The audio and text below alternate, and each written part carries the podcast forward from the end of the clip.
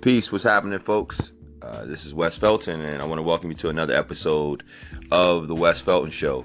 Today's episode is a very special episode. We're going to get right into it. We're going to be talking about cannabis. This is a part one episode, uh, a segment with a very special guest and friend of mine, DC Scrogger.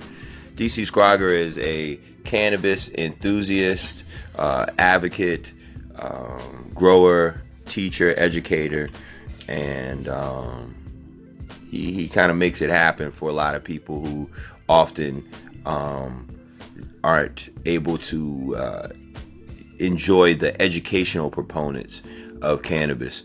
Um, so I'm gonna get right into it. I'm hanging out with him in an undisclosed location in Southeast, uh, where there's a little bit of cannabis growing and some smoking going on.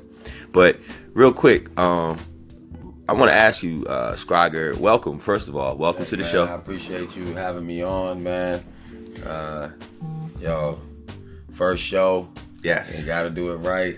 Yes. So, uh, yeah, man. So I so real quick, um, I want to just ask for for people of color, for Black folks, what what is the biggest myth about cannabis? the biggest myth is that it has no medical value. Um, and that myth was predicated by the propaganda of reefer madness. Uh, one of the reasons why our people say reefer and we should stop using that derogatory term was the propaganda said as such as darkies rape white women high off reefer, Mexicans craze off marijuana. And those terms are derogatory. The plant is cannabis and it is a healer.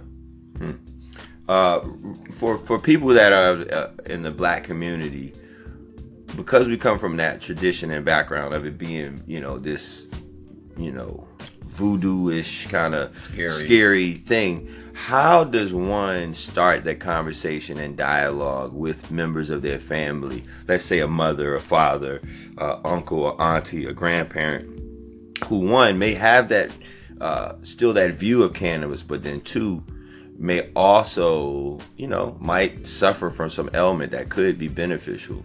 Yeah, I can tell from my personal experience. Uh, I had a family member.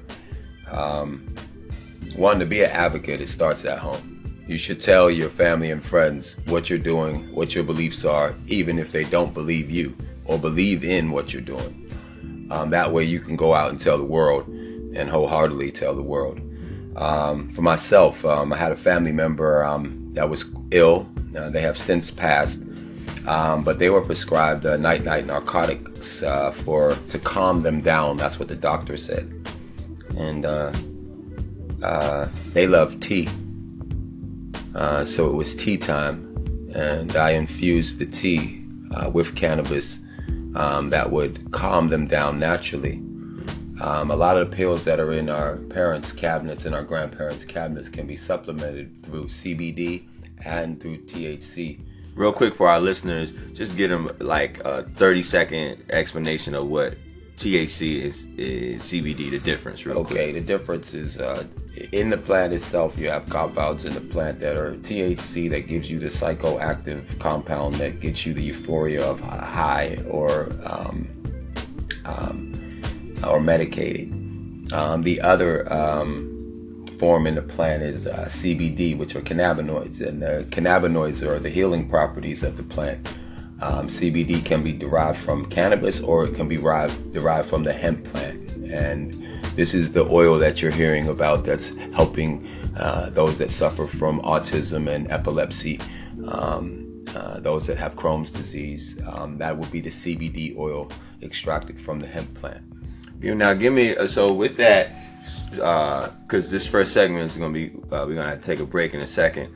But real quick, just give me an example of how do you start that conversation with that family member or with that person of color who still kind of carries that uh, false um, narrative of cannabis. One, have the literature with you. Have the literature uh, with you when uh, when you go and talk. Uh, one thing that we can't dispute is facts. A lot of times the plant is uh, also faith based. Uh, with that, we'll be back.